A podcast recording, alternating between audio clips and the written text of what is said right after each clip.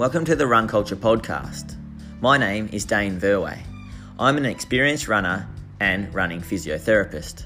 I created this podcast not only so I had an excuse to talk running each and every week, something that I love to do, but more importantly, this podcast gives me the opportunity to interview fellow runners, friends, and health professionals in a relaxed and easygoing format. This podcast is designed for the everyday runner, so we can all live, learn, grow, and enjoy everything there is to running together.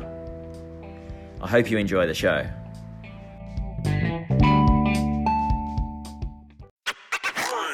David Costello, thanks for coming on the podcast. Um, you, you've um, you you're quite entrenched in um, the Sydney running scene. Um, ben Liddy recommended I um, call you up and have a chat, and he was a huge fan of your work and really trusts um, the advice you give a lot of his runners in terms of um, strength training. Um, you work pretty closely with Matt Hudson, Tom Do Canto, um, and the guys from Run Crew and, and a lot of the other runners up in Sydney. Um, the name of your um, business is Right Fit PT, um, and you, as I understand, because I've, I've listened to a few podcasts with you on on that um, that you were a keen basketballer um, and, and and love running, um, and then um, yeah, did your personal training courses, um, a bachelor of education in human movement, and a level one in Australian strength and conditioning coaching. Um, yeah, uh, yeah. Thanks for coming on the show. Oh, pleasure, mate. Thanks for having me. Yeah. how are you coping with the current uh, climate that the world's in at the moment? Uh, yeah, it's an interesting one, isn't it? Um, yeah. Just just adjusting to it, like everyone else, I guess. Um, started doing. I, I, had a few weeks off in terms of work. Um, I I kind of decided just to stop things uh, when it got to that real sticky point a few weeks ago, and just sort of isolate myself for a couple of weeks, um, just yep. at home with my wife and uh, my six month six month year old baby daughter Daisy, um, and then this week I've sort of started doing some one on one outdoor PT stuff, which is um, at the moment that's still legal yep. um, and, and encouraged. So that's yep. actually been going really well. It's it's actually nice to be uh, outside in the outdoors and seeing other people out there exercising and using the environment a bit more and got plenty of equipment out there. So the sessions are actually going pretty well. Nice, nice. Yeah, I've sort of been in the same boat. Like um, as a physio, I sort of had two weeks where I was, um, I just um, completely just said, no, I'm not doing it anymore. I, I just felt too much in that grey area. Yeah. Even though it was regarded as a, an essential service, it just felt felt really hard, um, a tricky position. Um, and then, um, yeah, it's probably just been the last week where I've started to, you know, uh, you know, focus more on the exercise sort of aspect of, of certain runners programs and, and see people one on one or whether it's through telehealth or online consults. Yeah. Um, yeah. I, um, I think people just, you, you realize that, well, I have anyway, that the importance isn't necessarily the, the facility or the, the gym so much. Like it helps, but mm. um, it's just that it's the contact. It's just seeing yep. someone and having the. I think number one is that accountability like yep. someone that you're going to go and see and you've got the appointment and you, and you just get it done. Because i mean even myself and i know with other people that as soon as it's on their own own accord people start dropping those little sort of you know one percenters yep. out and it just sort of drifts off so. And it's almost keeping you know a little bit of sense of normality as well in someone's life too. Yeah the um, routine. yeah and and even just for, for their mental mental health. Um yeah, just to keep that balance. I feel like they're still, still, um, you know, got yeah a half normal routine. Yep, and for ourselves too. yeah, yeah, exactly. Well, uh, like, what what sparked your interest in in this whole um, industry, and and yeah, ha, ha, like, um, what drove you to become the professional that you are today? Uh, I've always been interested in, I guess, number one in sport, like a lot of um, a lot of Australians, especially Australian um, young boys. You know, as you're growing up, you yep. get into your footy and all that sort of stuff. These days, obviously, it's good to see girls getting more exposure to it too. Um, but yeah, just started playing sport from very early age and um, athletics and soccer and basketball and a bit of rugby league and um, and just was always obsessed with whatever it was to do with sport or a sports, you know, an athlete or whatever it was. And um, yeah. as I got kind of older and probably, I reckon it was probably the athletics um, that kind of drove a bit more of an interest in, you know, the the training side of things with plyometrics. You know, my brother used to get me doing a few plyometrics on a on a Tuesday before track sessions, like frog jumps and bounds and all that sort of stuff. Um, and then obviously through running, you kind of start to develop an understanding of um, structure as well, like structure to a session, structure to a season, structure to whatever yep. a year. Um, and then probably from there, um, basketball in my late teens, sort of mid teens to late teens. Again, um, similar to I was listening to your, your podcast with um, Michael Nitschke the other week, Yep. And he he was talking about the whole, you know, basketball's got the whole element of power and vertical jumps, and everyone wants to jump and dunk and all that sort of stuff. So I was pretty obsessed with that.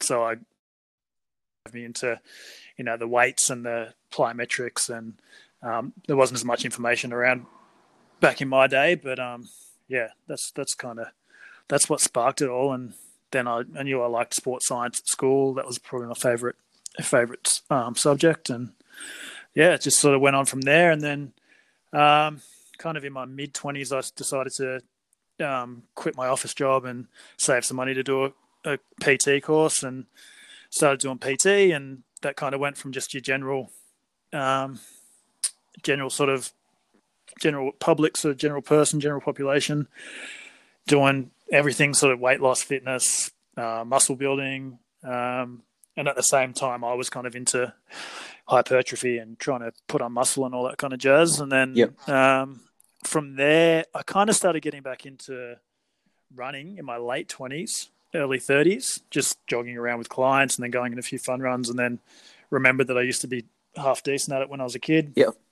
Um, and my family all runs. And so I started getting back into running. And then just through that, just started seeing this window for, you know, strength training and the, and the need for it and started doing it myself and then doing it with my brother and then just sort of seeing seeing the benefits of it and then I was training with um, John Adderton and Ben Liddy. Yep.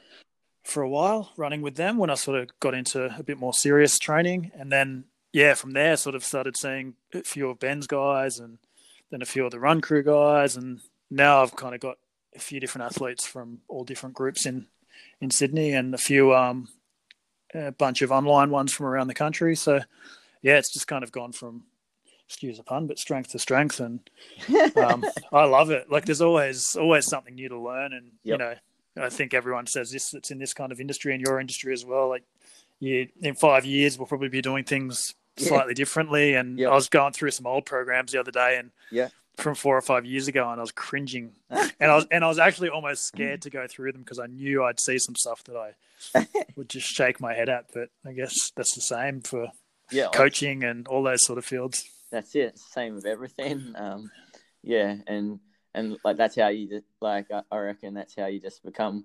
It's a sign that you are a good professional because you are sort of looking back on it, reflecting, and and like that learning process as well. Yeah. Um, yeah. Um, but we're, we're, like with a runner, um, what are the key fitness components that you look for in, say, a balanced, injury-free, sort of high-performing runner? Like, what would the key sort of fitness components be that you've seen or noticed over the years when you see a runner that's performing at a high level, um, say Mason Cone or, or um, uh, Matt Hudson or Tom Do Canto, um, or yeah, an injury that a runner that's not getting in, that injured, like what are some of their attributes um, from a, from a fitness component kind of? Uh, there's, I guess there's a lot of different things, you know. Yep. Yeah, there and it's a it's quite a broad range or spectrum of people as well. You know, you get someone like you mentioned Mason. Yep. Um, any of those guys that are running 400s, 800s, they come in the gym and they're already most of those guys and girls are great athletes. And yep. and I just I generally watch them jump. I watch them land, uh, watch them move, take them through mobility, and and kind of try and suss out um, any weaknesses, any imbalances, anything like that with you know screening modalities like the FMS and um, and and then the other guys on the other end of the spectrum, like your marathon runners and your your 10k and above, they often come in and they don't move anywhere near as well. Yeah. Um, and I've noticed, uh, yeah, I've, I've noticed with the the good ones, they might not they might not move well and they might be stiff in their back or you know things like that but they seem to still gain strength quite quickly Yep. so there's obviously a natural a natural relative strength there um, and they're often quite uh, elastic as well in terms of their sort of uh, recoil and you Yep. put them start giving them some plyos and you start seeing that they uh, they, they might not move well but when they jump they can jump quite well and yeah all that Yep. kind of stuff Yeah, nice. And like, how um, h- how important or how unimportant is it that a runner can like um from your point of view um can jump like um uh like should should should um all runners be able to jump well um or or um yeah hop or skip um like and if they if they can't like um uh is that something that you're trying to train I they don't need to be able to um, jump. A jump a jump can tell us something about someone's reactive strength or their their raw power. Um, but when you're talking about sort of 5k, 10k and above, which a lot of the people I train are, your ability to jump isn't really um, that important. It's I, f- I find the low amplitude kind of plyometric work is more important. So, Yep. seeing how they skip, just Uh-huh. like your basic jump rope, your basic skipping, things like that. Um, taking compared from to say a box jump yeah, compared to a box jump, because a box jump is is a one-off power output. You know, it's it's like lifting a, a weight quickly, like doing a clean or something like that. Yeah. Um, so a lot of runners don't actually have that raw force, raw power, um, but they may have the ability to reproduce smaller amounts of force for a, for a longer period of time. So I do. I like for runners. To, I prefer to start them out with things like jump rope and and just line hops and things like that, and seeing how they look and how they move, and um, how they absorb force rather than how Yep. they can how how their maximal output is. Yep. And then you can kind of start. You you do see, you know, you see some great movers and you see some real messy ones that can't even. You know, you jump over a hurdle with two feet and they don't know how to land properly, and and that's Yep. why it's important to start with very very basic basic exercises, and once they've got the hang of those, then you move them on to the next next progression. Yep. Um, yeah, Yeah, no, So I- yeah. nice. Um, because I, I, I, I'm I'm a marathoner, and I, I've really um, that's probably something that I've really noticed over oh the last five six years with doing more and more marathon training is I just can't jump. Like I, I've got no power, and it's something that um, yeah probably the um, over this time with um, the world being affected by yeah COVID nineteen, I've sort of um, doing less less um, volume at the moment and sort of making a bit of an emphasis to work on my skipping um, Yeah. to try to to try to get a little bit more um, of that um, I suppose power and um, uh, tendon tendon strength back. Um, but it's really cool how you've just sort of mentioned there's I suppose a difference between box jumps and skipping. yeah, very different, very different. Why? I mean, skipping is a a low amplitude. It's a plyometric. You're repeating, repeating, repeating. You jump, jump, jump. So Yeah. there's that that recoil, stretch, shortening cycle going on. Yep. That you don't get with a box jump. It's just a one-off. You know, you can do a counter movement or a non-counter movement, which is where you bend down and then jump, or you just start in a bent position and jump straight up. They're Yep. two different kind of box jumps, or a seated box jump where you sit sitting down and then you jump up onto a box. But they're all they're one-off power outputs, and and you could do them. uh, Not to go off on a little bit of a tangent, but you could use that as a, a repeat power ability exercise. So you could do something like normally I'd only prescribe three to five sets of three to five box jumps, and you're going for it. It's a maximal effort. You're trying to produce the most force you can in a short period of time. Um, but you can then, like, sort of in the later stage of a program, before we start to sort of taper off and peak, I've had a bit of success with um, the shorter distance and the middle distance guys with doing repeat power ability stuff, where you might do Um, in the strength world, they call them cluster sets, where you do one jump or one clean, and then Yep. you stop and you just wait five to ten seconds, and then you go again, and then you wait ten seconds and you go again, but you do a higher amount of reps, if that Uh-huh. makes sense. So you might do ten jumps or ten clean and jerks, whatever the exercise is, with a pretty strong weight if you're doing a clean, rather than doing three at a medium sort of weight with no rest in between. And that just so that might end up taking a minute and a half to get through.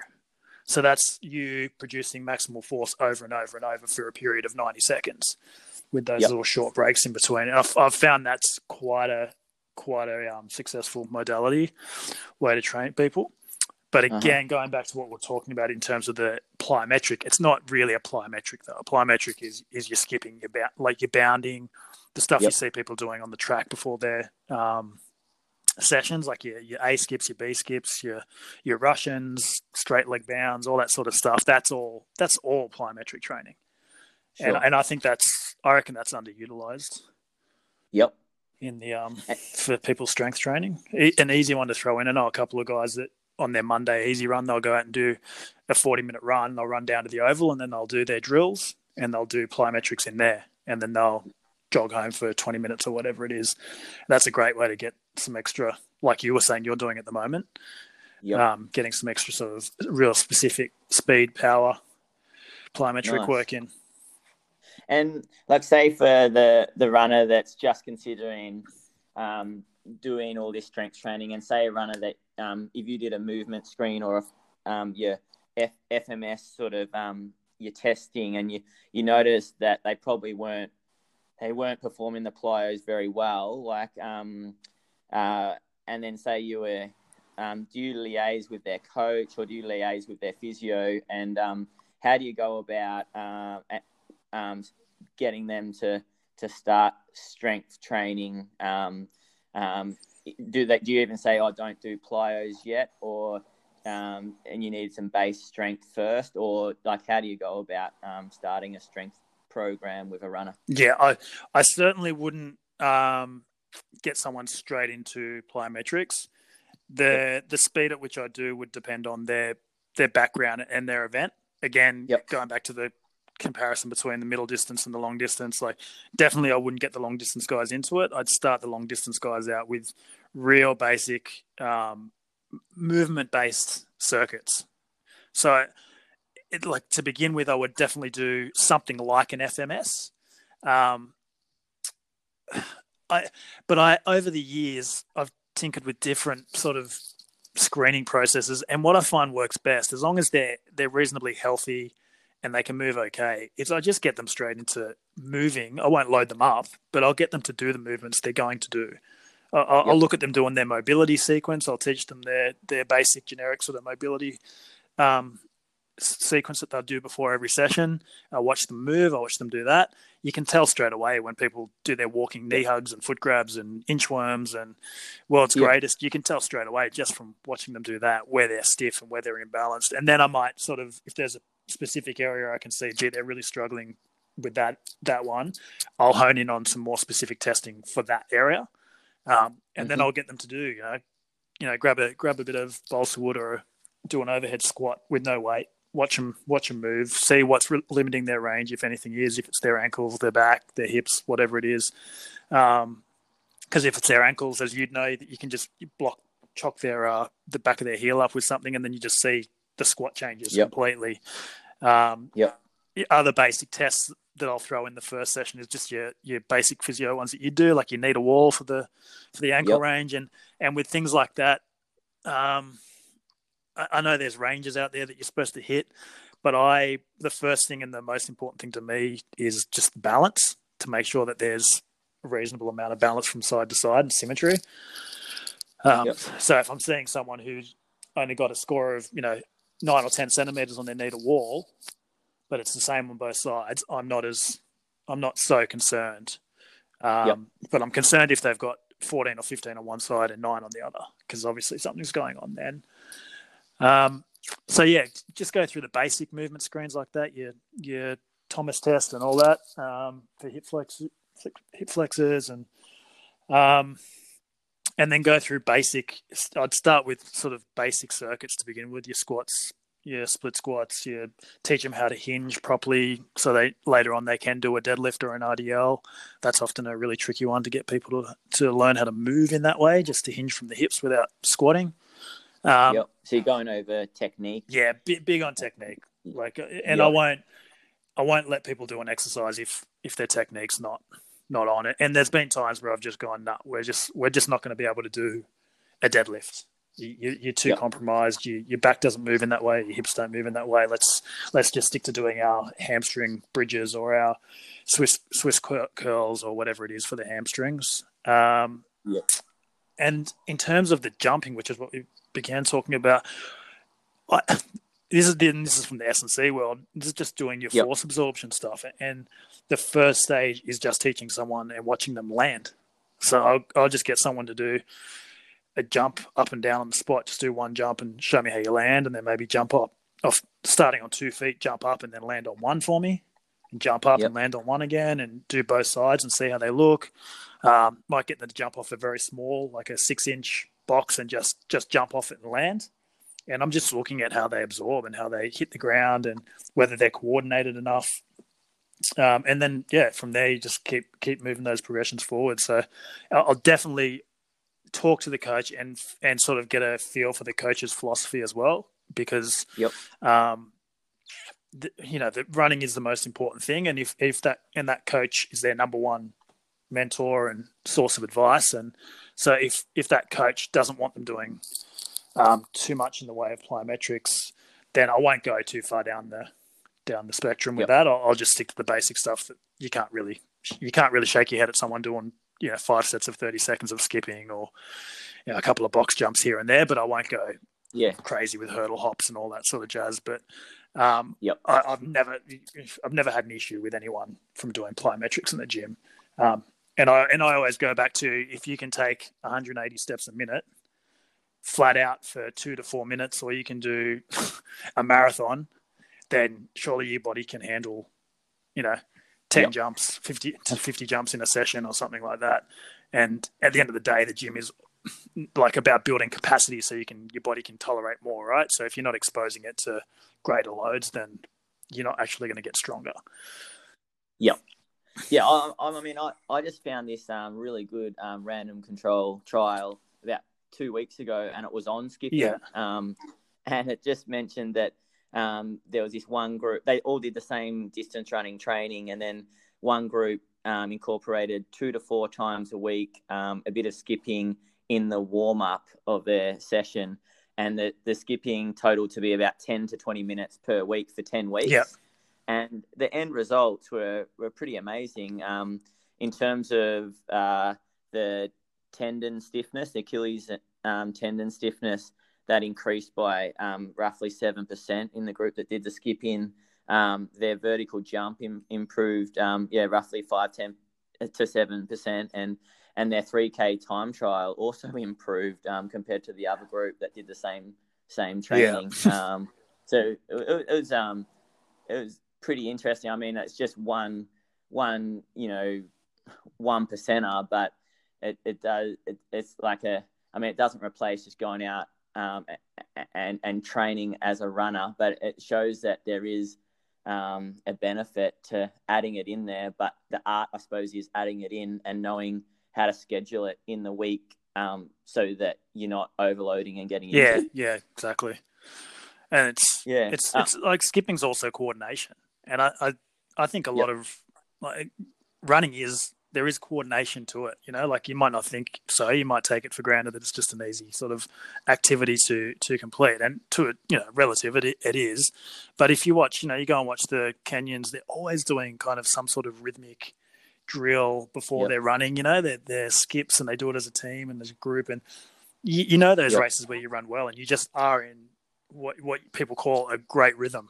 You're just tapping, tapping, tapping, and it, it feels effortless. And I think skipping does does teach you that, and it teaches you how to how to quickly apply force to the ground. And yeah, it's it's great, really simple exercise, and, and you can do it anywhere, right? Yeah, yeah. Um, and is there like with your um, baseline test when you're trying to assess where someone's falling short in um, their strength, like whether it's their calf, their quad um, strength. Um, do you have like some easy sort of um, tests that you do, like um, you, you should be able to do a certain amount of calf raises or a certain amount of squats um, at to be a, a, robust kind of distance runner? Like, do you have any sort of little quick sort of tests that you yeah, do? I well? just kind of grade people yep. and you know sort of pass or fail in terms of if if you can't do yep. a you know like for trunk strength, you chuck them down to do a plank.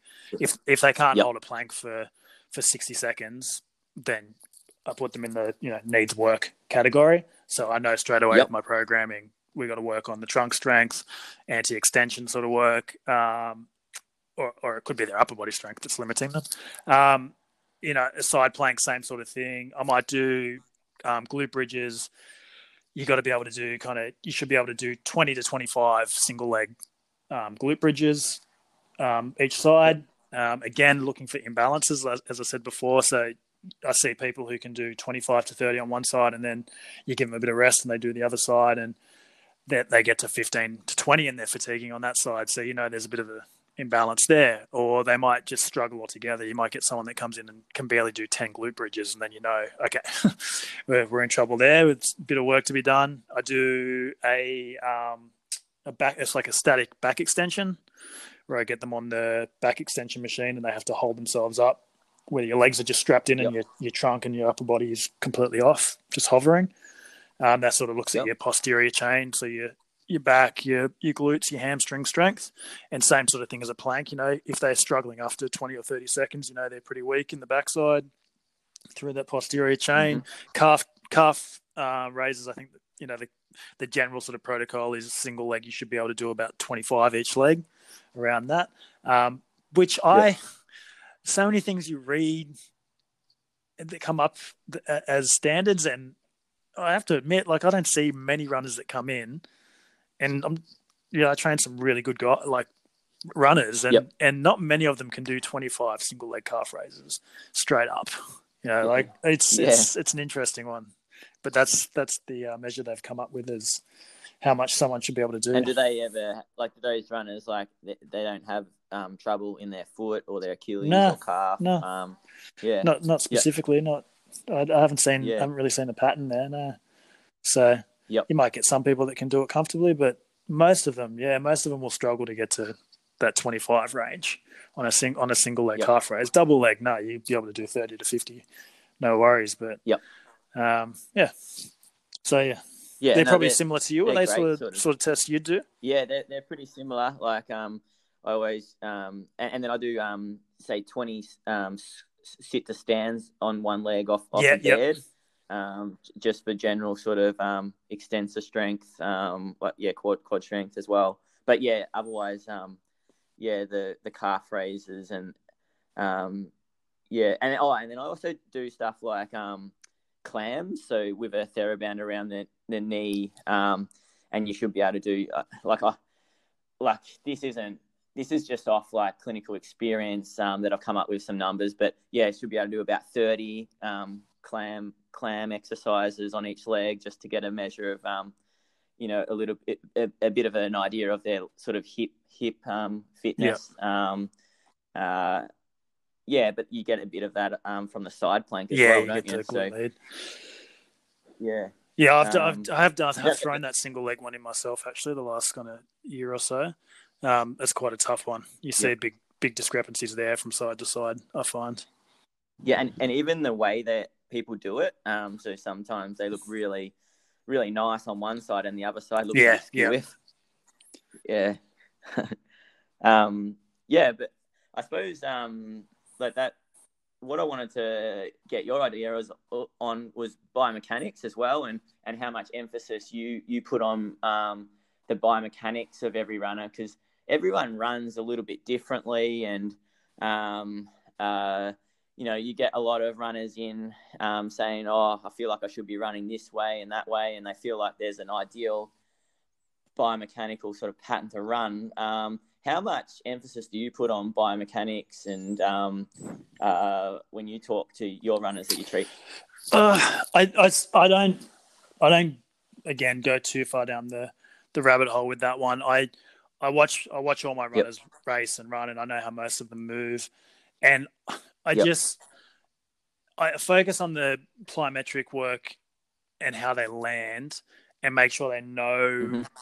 You know, where to place their foot, how to get it under their center of mass, all that kind of work. Um, and with the the trunk exercises we might do, we might do some static trunk stability work where you've got to move you move your arms, but hold your your hips and your pelvis, your your trunk nice and still, and work on arm carriage and things like that. But I I, I just think if unless you've got like major flaws in your technique that are that are quite obvious and really need fixing, like you you're landing, you know, a foot out in front of yourself and you're landing on you yep. know right out in front on your heel, and obviously you don't want to be running like that. And I, I find yep. with the general public, you're going to have a lot more of those things to work on. But with an established runner that comes in the doors, I try not to mess around with it too much. Um, it's just if yep. there's anything that stands out like a sore thumb. It, I, I would say more so it's their biomechanics when they fatigue that I might I might try and yep. that that might signal where an issue is or a weakness is, or you know, like some of the the 400 runners that I train, you know, they'll film themselves in a race, or there'll be footage of it, and you'll see that towards the end of the race, their arm swing goes crazy, and, and they start carrying their arms across their body rather than straight forward and back, or um, their hips might start dropping, or there might be more collapse through their through their um, they might get more dorsiflexion. They might lose that stiffness. They're the kind of things I would sort of associate more with my role in the biomechanics, but I w- I wouldn't get people yep. outside, you know, videoing them and looking at their technique and all that kind of stuff. I, I, kind of leave that to their coach or to someone who really specializes in that field because I think there's a big difference in someone who yep. knows a bit about it and can, you know, waffle their way through it and someone who actually does it for a living and and knows those little yep. things to look out for. What what about you? Yeah, I'm, I'm oh, I'm very similar. Like um so when like I I um if I feel like if I watch someone run and then I feel like oh their pain is um could and and it's a, a chronic injury and um we've tried you know um you know strengthening and we've tried uh, we've looked at their training and we don't feel like there's any sort of um, glaringly obvious sort of mistake there then um, I've certainly um, done like small tinkers to um, a few athletes um, um, biomechanics, but they're very small. Um, and it's only if I feel like it offloads a certain structure. yeah, okay. Pain. Are you talking things like and, just like and, increasing and, cadence and things like that?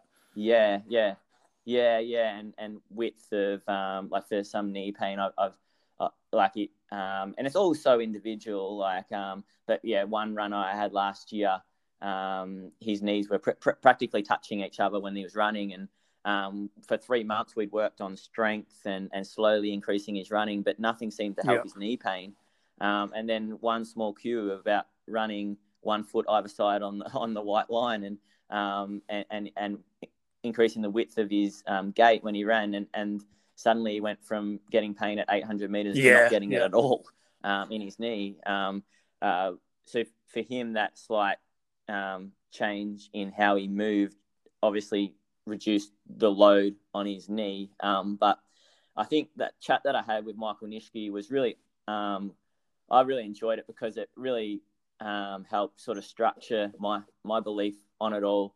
In that, like a lot of people are sort of obsessing about biomechanics and and technique uh, when you know perhaps the error they're doing is they're they're they're doing uh, they're increasing their training too quickly or they're not allowing for some some rest time or some easy days to absorb the training, or you know maybe one aspect of their their kinetic chain is too weak and it's not not absorb absorbing the force or not helping absorb yeah, the force uh, as they hundred percent. I agree with that.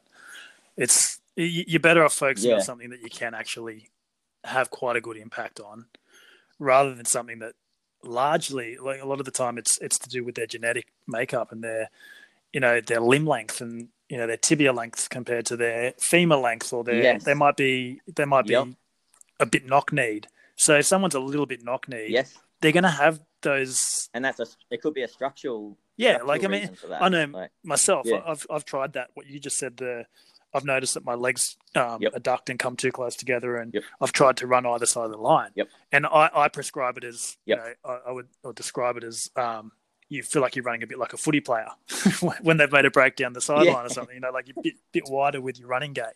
But then I look at my build and I think, but I've got such thin hips that my legs aren't.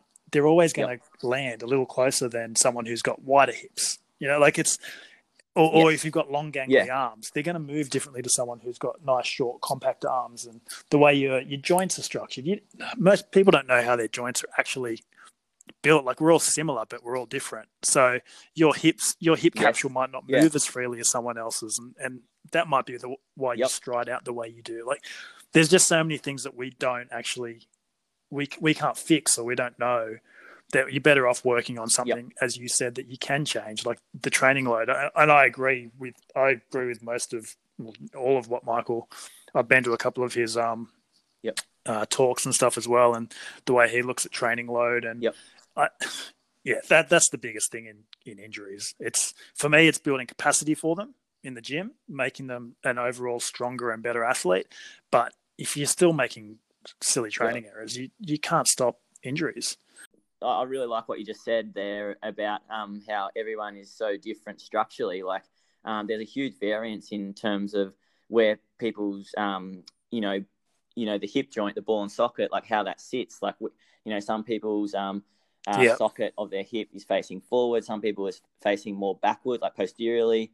And then the angle at which your um, your femur, your thigh bone, um, connects to the, the the ball of the hip socket um, is different on a lot of people. So that's a structural change that we're not going to change, and and that can be you know a reason why some people look different than others. And um, uh, so like we should be running different. It's just like with other sports, how you know tennis servers they all serve differently, or they look different as they serve, or um, you know people look different as they kick a football. Yeah, it Like, sure does. It's, um, and it same as you just said, depends so like with basketball, on your makeup that's, you as know, well. Sport I love as well, and I look at those guys, and some of them don't have your typical. They all they they might shoot a jump shot differently, way differently to the next guy, but it still goes in the basket, and they're not getting injured because just the way they're built, the way they move. You know, some of them land Yep. knock kneed and Yep. in all kinds of terrible positions, but yeah, and and on that, like I get a lot of people just coming in and they're absolute like I think they're they're too sort of hung up on this biomechanical like changing themselves and they're they're thinking Yeah. about it way too much. Like they're trying to think about three or four things as they run.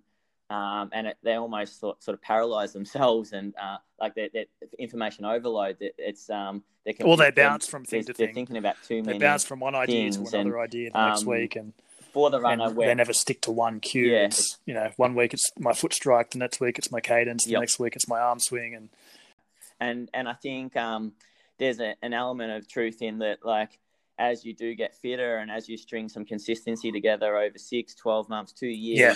like your body naturally finds a more efficient way because that's how it gets faster. Like um, it actually does become a, a if you do some good training and some smart training and um, Yep. you know well structured absolutely. training, I think your body learns to move it more effectively across the ground. Yeah, I also wanted to cover like a concept of um, core stability. like it, a lot of runners come Yeah. in and they go, "Oh, I need to do sit ups. I need to, I need yeah." Like, um, how much do you sort of like? What What are your thoughts on core stability? How would you define that in your head? So, like, um, if you do a bunch of sit ups, like how goal orientated or specific or transferable is um, improving like your your sit up strength and, and Yeah, I- sit ups to improve Firstly, the your motion control as a I- I- runner. like, core strength. For me, I know what people. I think what people Yep. mean when they tell me they want to improve their core strength. I think most people think that. I think most people are talking about their abdominals, and this this is all a bit common knowledge for for you and I, but for people out there listening, they might not know this. But Yep. they come in and yeah, they they think core is your sit ups Yep. and all that kind of stuff. Um, but I see core f- for, for runners as pretty much everything that's not a, a limb. So, and, and even and even in some cases, like I, I, I would Yep. include your Yeah. foot and ankle in your core work. I would include um, glutes, hips, um, back Yep. extensors, abdominals, all of that as core training. So I, I put it in the basket of nuts and bolts. That's what I call it in my my training sessions. So you might you might do core work for Yep. your foot and ankle, where you get the TheraBand out and you do your um, plantar flexion work and your eversion and inversion exercises, just your basic stuff. Um, like you said before, clams for the hips, um, your your monster walks and your crab walks and all that kind of Yep. work. Hip flexor work, I think that gets left out of a lot of people's training. Um, so banded hip flexors, strengthening exercises, side planks when where Yep. you involve hip flexors, um, abdominal work. Like I still will throw in some crunches every now and then for people, um, it- because you, you still do use you know you use your hip flexors like I said, Yep. and there is hip flexion in a sit up. There's you know trunk flexion. Um, so I'm not I'm not I don't always just say no no abs at all, but mostly I probably work on when you're talking about the trunk. I would work on um, your anti-rotation work, your anti-flexion, anti-extension work, which is kind of these days it's all the rage, and most Yeah. S and C people are doing all the similar kind of work. So you might anti-rotation would refer to limiting the amount of wasted rotation that you are putting out when you when you move or run. Um, so you might do things like your Pallof presses, Pallof presses, and um, take them from kneeling to standing, and single leg where you're pressing the band out while it's trying to pull back in towards the the bar or the cable machine. Um, you might do anti-extension work, which is anything on your, where you're on your front. Yep. So that might be um, starting with planks and then moving into your um, what else? You kind of got your ab, ab wheel rollouts and your Swiss ball rollouts and uh, progressing your planks where you might just start static, but then you start moving your hands forward and your hands back underneath you, and they're all they're all aimed at stopping you from collapsing and arching through your lower back, uh, which you don't want to be doing when you're running. So it's basically when you're talking about the abs for the core, uh, that's more kind of trunk stability to me, and that's it, it goes back to running when you want to hit the ground efficiently and you don't want to have any wasted movement as you hit the ground and as you push away. Um, that, that's basically it. That's how I, that's how I would kind of categorize the core work, and and I usually throw that in. I might throw some trunk Yep. exercises in throughout my session as accessory exercises. So I might do you know your set of your leg exercises, your lunges or squats, whatever it is, and then the second exercise might be a, a banded you know rotational exercise or anti-rotation exercise. Um, and then for some people, I might do a core little core circuit at the end. So Yep. four exercises, all hitting a different area. So an anti-extension one, an anti-flexion one, anti-lateral flexion, and they'll do that as many times as they can in ten minutes, something like that. Because I mean, there is an element, I think, anyway, of you, you kind of got to give people what they want as well. Like you, you can, if you're smart enough or, or you've done it long enough, you know that you're going to get your nuts and bolts in and get Yep. the right stuff done. But you still want to you know you want people to feel like they're getting what they want to get out of it and and there is an element of Yeah. that like i think if you do a set of sit-ups it's not going to it's not going to ruin your technique or Yep. make you tight all of a sudden from doing a couple of sets of sit-ups and if you know if they do that and they feel like their abdominals Yeah. are being worked then cool like it's not not hurting Yep. anyone because you know how people bounce from one thing one fad to another and it's all the rage these days to, to say sit-ups are useless and crap and yeah Yeah, yeah, no, definitely. Yeah, I, I, yeah, I'm, I'm very similar. Like I, like when I think of, um, yeah, core control, I'm sort of thinking of, um, motion control. Like, yeah, you, you're, um, yeah, like uh, every every person has, you know, a set of muscles that they might sort of underuse and and or um, are lazy, um, and it's pro- probably um, or they, they a lot of people don't know how to move certain body Yeah. parts because they just never do. Like they've sort of got ingrained neuromuscular sort of patterns in their head, and it's it's kind of like awakening those and alerting someone to oh you can move your body in this way as well, and trying to get people to activate certain muscles, especially if like when you watch them run, you sort of or if you look at the pain they've got or or you, you feel like that's sort of an aspect where they're falling short or falling down or not they're not using that that muscle and and trying to Yeah. get that and yeah, and I classify that have, as as um, um, better control it's around that coordination. area. It's and it's Uh, not coordination yeah. in the way that juggling, juggling or serving a tennis ball or whatever. It's it's not that type of coordination. It's more just that internal sort of mus- muscular coordination, like the coordination between the muscle groups to work in a certain way and to be able to isolate them and control them and that kind of that kind of thing. Yeah, it's almost like that brain brain muscle um, um, coordination as well, like trying to get like yeah, like I've likened it in the past to sort of like an, an orchestra, like so um, like you might be the conductor out the front and the conductor might regularly point to I don't know the violin and the um, the um, the drums, um, but Yeah. then they're, they're not they're not pointing to the person on the end with the recorder, and that might be your glutes, and um, it's trying to get that conductor to point to the glutes as well when you're doing your your normal movement pattern, and and trying to get that person to to realize they're there and to integrate yeah, that into yeah. their, I agree. It's, their, it's um, the, the old teamwork their, analogy um, as well. Like you, you've normal got sort of motor pattern. five players out there, but only two Yeah. of them are doing all the work, you get you get injuries. Whereas you can get those other three playing their role and doing a bit more, then it's going to reduce the load on Yep. the, the two stars kind of thing. So Yep. yeah, look at it in a similar way. That's brilliant. Yeah. Um, w- one um, topic that I'm really fascinated, and I've heard you talk about before, um, was the effect that strength training can have um, on the hormonal system and how it can have an anabolic effect on um, one's hormonal system and, and get the testosterone levels raising up, um, like the growth factor, the human growth factor in the in the body raising, and then also re- reducing cortisol and and potentially helping re- recovery. Um, Yeah, Um, like yes, what- this what- is something. It's like what? Tell us it's pretty simple, that, really. Like um, I, I can't go into too much depth about it, but it's it's something I didn't really take into account um, until I started doing it like myself. Started doing the weights with the running. Um, is just how good you would often feel afterwards, and then when you start reading about it and and learning, you realize that. So when you run, it's very it's catabolic. So you reach a catabolic state and you're breaking yourself down. So eh, that basically involves, um, I think the main one, main ones are cortisol and adrenaline. And when when you strength train, it's an anabolic adaptation. So you after you strength train, you get a release of growth hormone um, and testosterone, or it stimulates that anyway, and that aids in building muscle and also burning fat.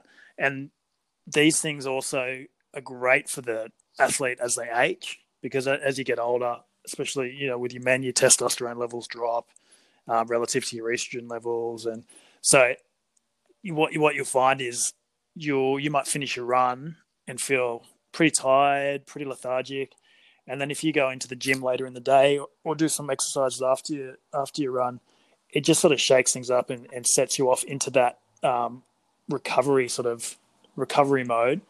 And you just feel way better. And yeah, I mean it's it's written I feel it myself and I've had so many like so many runners feel the same way. A, a lot of my guys come in on Sunday and they'll do their long run in the morning and then um, they'll come in later in Sunday evening.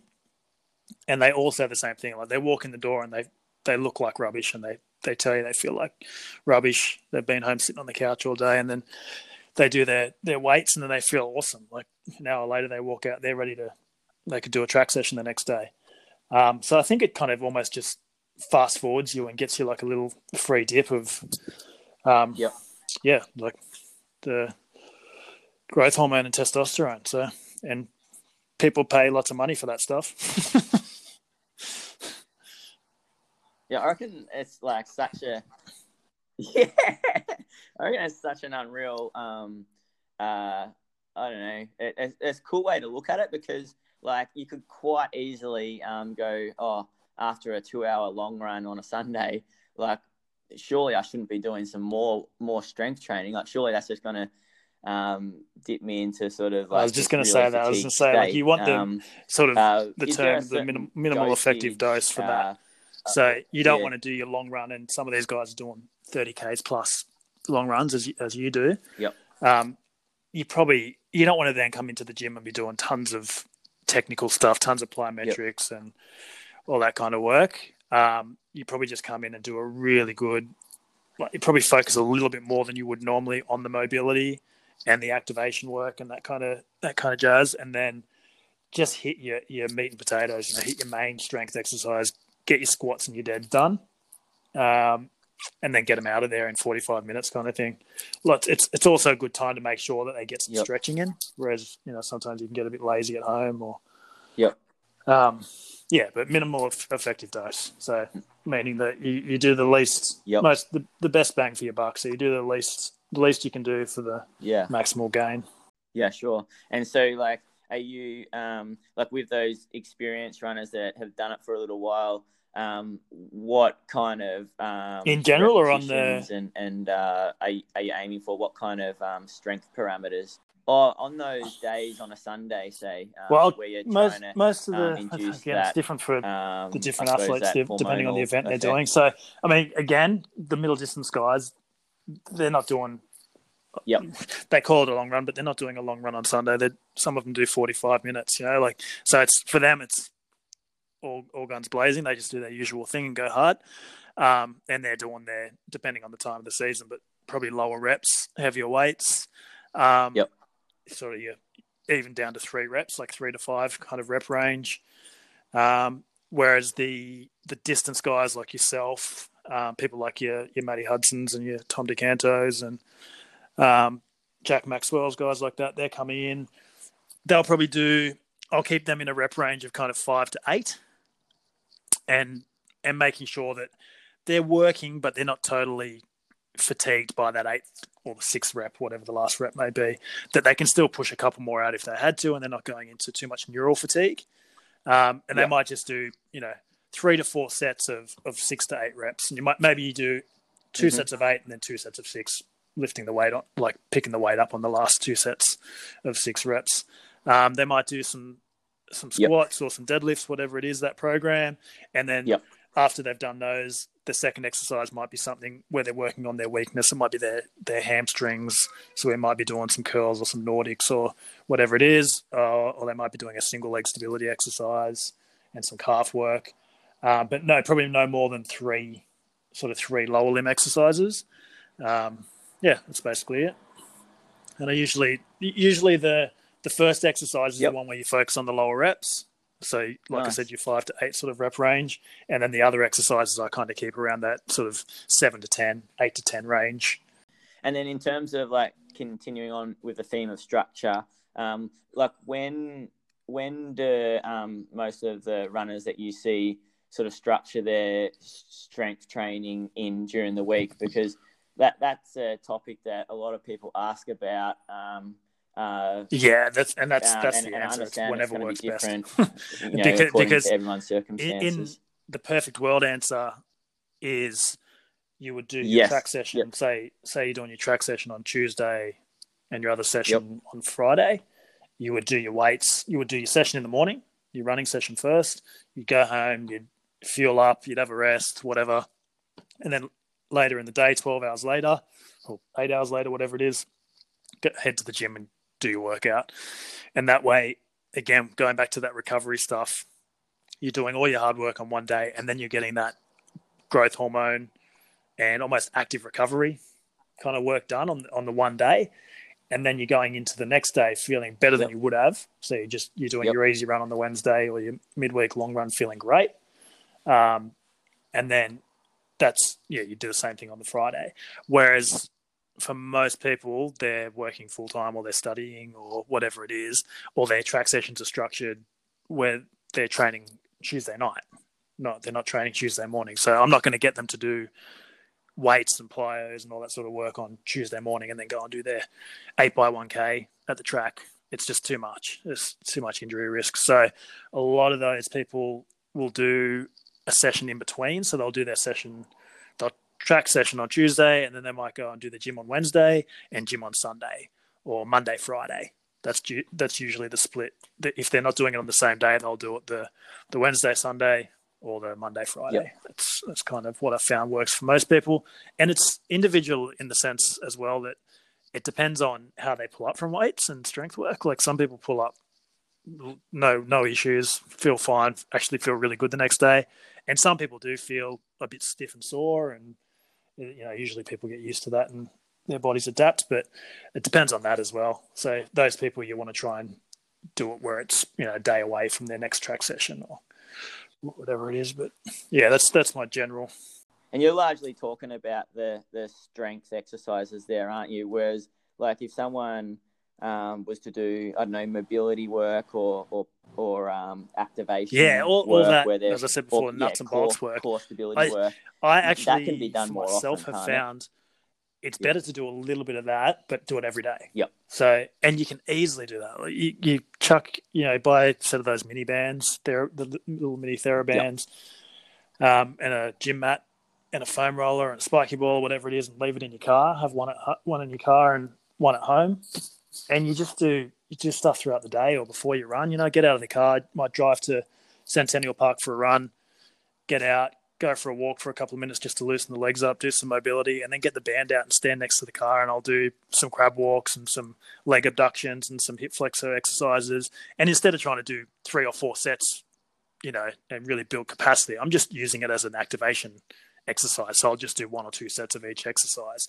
And it might not feel like you're doing much. You'll definitely feel it when you start Yep. running, like you're a bit more activated and you feel better straight from the gun. But um, if you're doing a little bit often and you do that routinely and you're consistent with it, you'll get great benefits from it.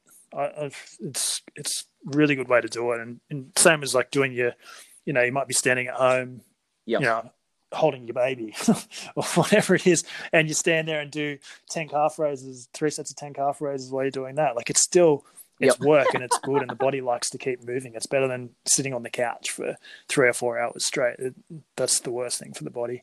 So yeah, you can do that activation and core work. Yeah, every day. Do ten minutes of it twice a day, every day. Probably better than Yeah. doing it once a week for an hour. I, I in my opinion. Yeah. Oh, I, I, I, I agree wholeheartedly with that. Like, um, and it's so easy to you know establish as part of your routine. If you're going for a run anyway, um, yeah, if your first And you're just five, 10 getting it done. is- you're just that, getting it done regularly. you- it might be a set of it clams. It might be your routine. like you know, Um, depend and I think, depending on your yeah, um, injury history as well. Like I have to stay on top of. For me, I my biggest thing is tendon injuries, so I have to stay right on top of isometrics. So I just keep all my isometrics in there all the time. Yep. So I'll, I'll before I go for a run, I'll do, you know, two or three sets of forty second hamstring bridges just to get get the blood pumping to that area and keep it strong. Or your isometric calf calf sits or calf holds if you've got Achilles problems, things like that. Yep. And I, I just think it's it's way more achievable to do that than it is for a lot of people to put aside that time to go get to the gym, go to the gym, go through the whole thing. A lot of people don't actually enjoy it. Getting home again, it's like a two hour process rather than doing 10 or 15 minutes, you know, 10 minutes before you run and then finish your run and do three one minute planks. And the next day, do three one minute side planks. And the next day, do three sets of 10 push ups. Like if you're doing that Yep. week in, week out, you're going to get enough benefits that you need for, as a runner. Yep. Same as you're running. yeah, because it's, not. It's all the same as you're running. exercise, is there? It's just it's more the actual doing it, isn't it? Consistency. Yeah, and what like um has really helped me with doing a few of those activation exercises is um even just that concept of um uh increasing your your um neural drive to that certain muscle. Um, you can have like a, a strengthening effect quite acutely, like um, you know, several years ago, I, I thought, oh, it's going to take six weeks to get a stronger muscle. So, and and it sort of like makes you sort of think, oh, nah, uh, you know, that's too hard. Um, but just knowing that you can have quite an, a, an acute strengthening effect just by you know Yeah. doing, um, you know, thirty activations of a muscle that you underuse or you're a bit lazy with, and then like you're suddenly using it like neurally, like you're sending a stronger and neural drive to that muscle. So you're activating more of those mo- motor units and, and using a greater potential of that muscle. Yeah. Like I think Yeah. that's Well, um, I, and I, in I that, reckon. what you just said Oh, then, the I'd- I'd like I try and use that stuff in the gym as well. And there's, you know, how you do the contrast and supersets where you might do a set of heavy squats and then you go from the heavy squats and Yep. every single muscle fiber and motor unit is activated from doing those squats. And then you get them to go and do th- um, three box jumps after that. And that you're teaching your body to Yeah. therefore you utilize more because more has been turned on pr- prior to do that effort. And that Yep. therefore you become more efficient and more powerful or more explosive, whatever it is. It's the same, same thing, Yes. exactly the same. Yeah. So you're almost doing the same thing before you go for a run. Yeah.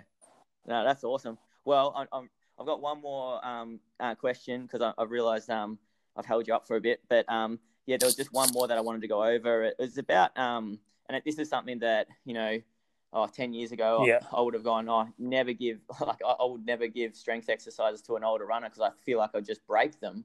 Um, but the the the um the literature and um like these days um Yeah, I, I yeah really does that's, suggest that's that one um, that's, that's huge. exactly what older you can runners understand need. the Like, do you mind sort of misnomer with that, but I I think it's almost worth skipping one running session and and doing the weight session or the strength session, um, because you as I said before, your testosterone starts to decrease, your muscle strength, your power, Yep. all that starts to decrease as you get older, and it's just it is how it is what it is. So you do need to spend that extra time maintaining that strength and you also hear people talking about on the running side of things that those people do need to be doing more of the the hill sprints and and the a little bit more not not overdoing it but keeping that speed there like it's the old use it or lose it Yep.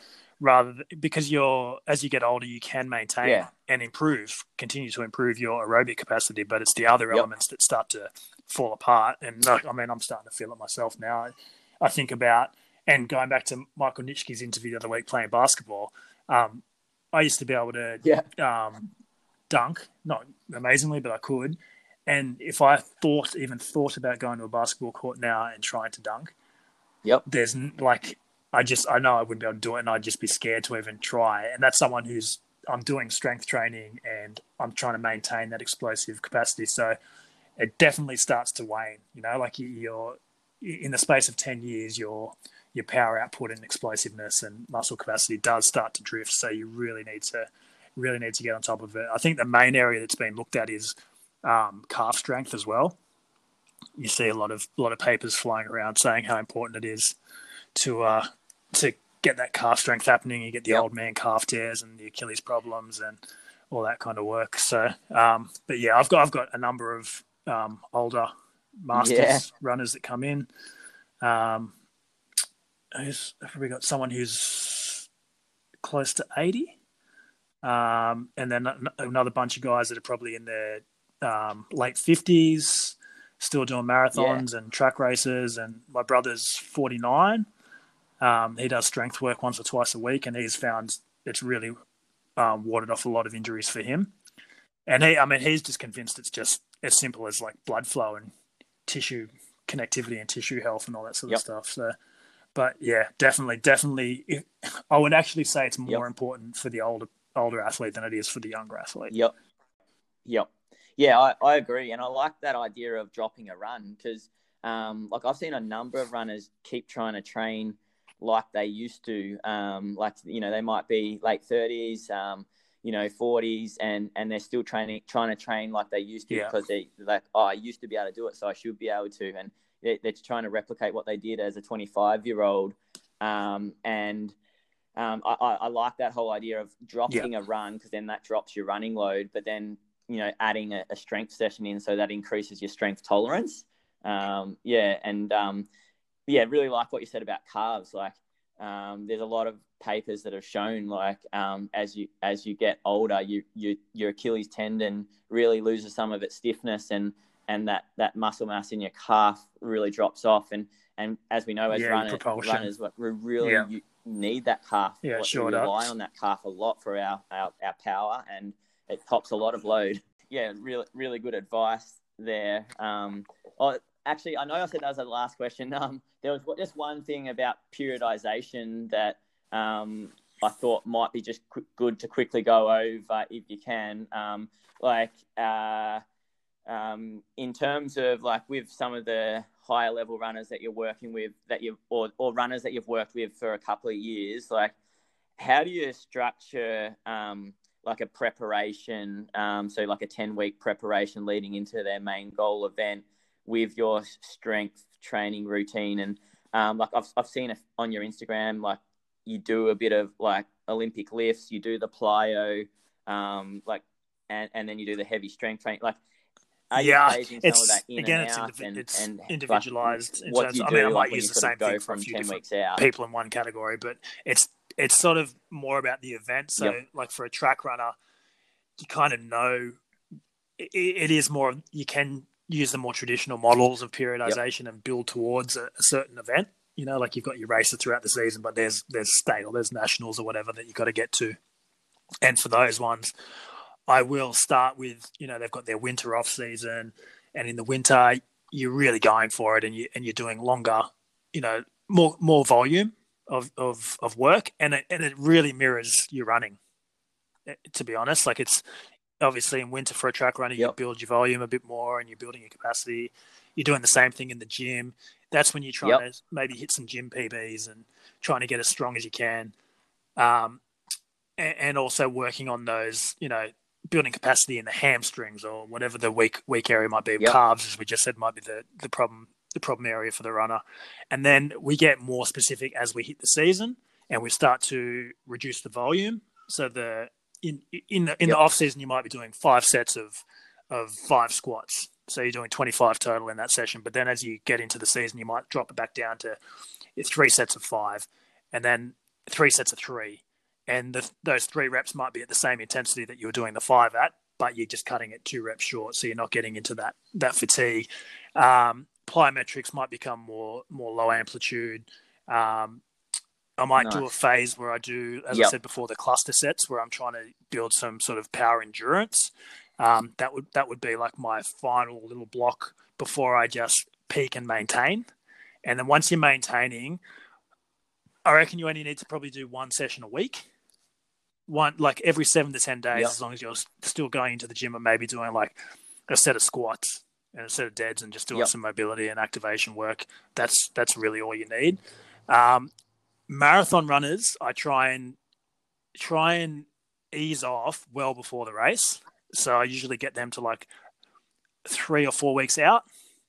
And then once they get to that three or four weeks out, I really kind of bring it right back and just get them doing basic body weight exercises, so they're keeping up the movement um, and all that kind of work and just staying in the routine. But they're not. They're definitely not trying to gain any more at that point.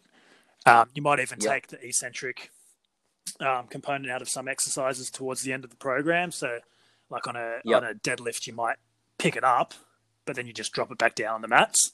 So you're not doing that lengthening under tension um, which are, which is the part that can leave you with a bit of muscle damage and, and DOMs generally. So we're just working on that explosive component. Start again, explosive, yep. start again. Um, and I've messed around with all different types of things over the years in terms of like whether it's better to do circuits, so like a, a marathon runner, whether it's better to do some sort of strength endurance work at the start of the block and then build into some maximum strength or do it the other way around. Um, but yeah, there's so many different ways you can do about it. There's do do things. That's another reason I love love what I do. You can kind of there's sort of an art and a science to it.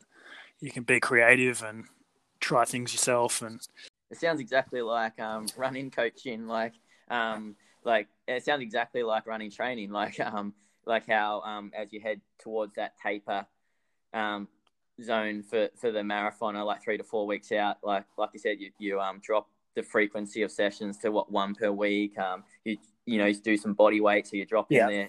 Um, just tapping in, kind of tapping into the systems, and, but not um, not trying to make gains. Reducing reps, like reducing the volume. That's, that's like basically it. It's pretty when you think about it in that way. It's pretty parameters. simple. Yeah, you, you, mirror, and and it's yep. a lot easier with the track runners. Yeah, to yeah. to really plan ahead than it is for the um yep. the marathon runners because they're just racing all the time. So you just you more than anything have to kind of constantly be doing something, but then pick your moments when you know they don't have an important race for for six or seven yeah. weeks, and then you use like a four week block there to really try and get some gains, and then back it off again. But it's oh, it's so really ideal. This, this period yeah. now with COVID nineteen yeah, is perfect time to be doing that. A nice period really for but, people uh, to be putting. I guess in terms of like technical um, stuff, like, base in. Um, I what I would call it is the um, agile periodization, where you're just kind of moving up and down, but you've always got all the qualities happening, if that makes sense. Like you, are always, and like this again, it's like you're running training. So you're always doing, with your running, you might always be doing a little bit of speed. Yep. But you might be focusing more so like on the on the threshold work, and then later on the threshold work might drop down, but it'll still be there, right? You might not do your your 30 minute tempo. You might do three by 10 minutes. So you're still doing it, but it's not as intense, and the speed work will will pick up dramatically. Yep. And it's just the same with the weights for agile periodization. Yep. It's constantly, I'm always doing a bit of power and a bit of plyometrics and a bit of strength, but the focus will kind of shift on which one gets a bit more attention um, in each phase. That's that's probably the main philosophy I would say I follow. And is that um, is that um, sort of a periodization Yeah. schedule that Yeah. you would more use for, say, the distance runner, because they're always a few weeks away from a race, say, like so that yeah. Um, Yeah. sort of exact. It's pretty similar, actually, along the lines of how Ben From any one Ben thing, but yeah, but you if you try and training, um, maintain the they're, high they're always not not output in one category for too long, then yeah, you're probably going to get run down and you're going to plateau. So you do need to kind of pull away from it a little bit and go and focus on something else. But yeah, Yeah, nice. Oh, David, thanks so much for that chat. Like, covered some really cool stuff. Um, and I'm so grateful for your time and um, yeah, all the valuable information that you provided everyone. Um, yeah, h- h- how's best? Um, well, they can someone hit me up on. I'm not. I'm not really massive keen, on the um, social media. Like I do, do some with you. How's best some that, posts um, and all that kind of work, but I, I bounce between not wanting to use it at all and then thinking I better do something so people know I'm around. But um, Instagram is probably the best one to hit me up on, um, and that's just the Yep. right fit PT. um, and Facebook, you can add me if you want, or Strava or whatever. Contact me there, just under my name, Dave. Yep. David Costello, um, and email address um, is dmcostello15 at yahoo.com.au. Um, you can hit me up on my email. I'm always always happy to answer questions, even if you've just got a simple question about your training. Um, Oh, it's been a pleasure, man. Thanks very much for having me on. Really love your show and love what you're doing. Nice. All right. Well, thanks so much, David. Good luck with your running. See you, mate. Nah, pleasure.